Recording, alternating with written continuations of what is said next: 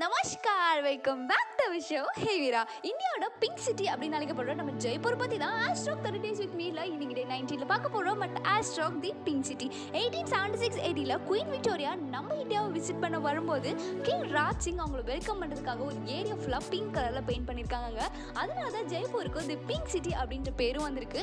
அது மட்டும் இல்லாமல் அது இப்போ வரையும் அவங்க ஃபாலோவும் பண்ணிட்டு இருக்காங்க.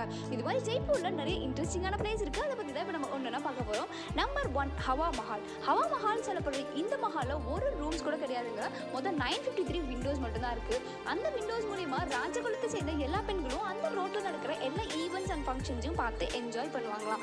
நம்பர் டூ வாட்டர் பேலஸ் அப்படின்னு சொல்லப்படுற ஜல் மஹால். இது எங்கே இருக்குன்னா லேக்குக்கு நடுவில் தாங்க இந்த மஹால் இருக்குது இது சம்மர் டைமில் கிங்ஸ் யூஸ் பண்ணுறாங்க அப்படின்னு சொல்லி சொல்லுவாங்க. Number three city palace city palace ரொம்பவே பார்க்க ரொம்ப அழகாகவும் பிரம்மாண்டமாகவும் இருக்குது இதுக்குள்ளார art gallery weapon gallery dress gallery அப்படின்னு சொல்லிட்டு அவங்க யூஸ் பண்ண எல்லா திங்ஸுமே நம்மளுக்காக வச்சுருக்காங்க. அதோட எக்ஸிட்டில் ராஜ்புட்ஸோட பாரம்பரியமான கட்புட்லி அப்படின்ற பொம்மலாட்டம் ஷோவும் நடந்துட்டுருக்கோங்க நம்பர் ஃபோர் ஜந்தர் மந்தர் ஜந்தர் மந்தர் அப்படின்னு சொல்லப்படுற இந்த இடம் வந்துட்டு ஒரு சயின்டிஃபிக் ரிசர்ச் சென்டர்னு கூட சொல்லுவாங்க இதில் மொத்தம் நைன்டி நைன்டீன் மிஷின்ஸ் இருக்குது இந்த நைன்டீன் மிஷின்ஸ் வச்சு தான் அந்த காலத்தில் டைம் டேட் கேலண்டர் எல்லாமே calculate பண்ணாங்களாம். Number five Amer palace Amer பேலஸை நீங்கள் கண்டிப்பாக ஜோதா அக்பர் படம் பார்த்துருந்தீங்கன்னா பார்த்துருந்துருப்பீங்க.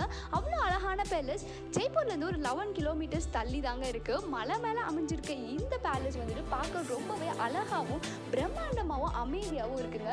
இதுக்கு நடுவில் நிறைய ரூம்ஸு அதுக்கு சுரங்க வழி எல்லாமே நம்மளுக்கு பார்க்கலாம். நீங்கள் இன்னும் ஜெய்ப்பூர் போகாமல் இருந்தீங்கன்னா மறக்காமல் போய் இந்த ஃபைவ் பிளேசஸையும் விசிட் பண்ணுங்கள் நீங்கள் ஆல்ரெடி போயிருந்தீங்கன்னா உங்களோட ஃபேவரட் பிளேஸ் எதுன்றதை மறக்காமல் என் கூட இன்ஸ்டாவில் ஷேர் பண்ணுங்கள் at hey underscore Meera underscore twenty எயிட்டில் நாளைக்கு ஒரு புது டாப்பிக்கோட நான் உங்களை பார்க்க வர வரைக்கும் ஸ்டே ஹாப்பி ஸ்டே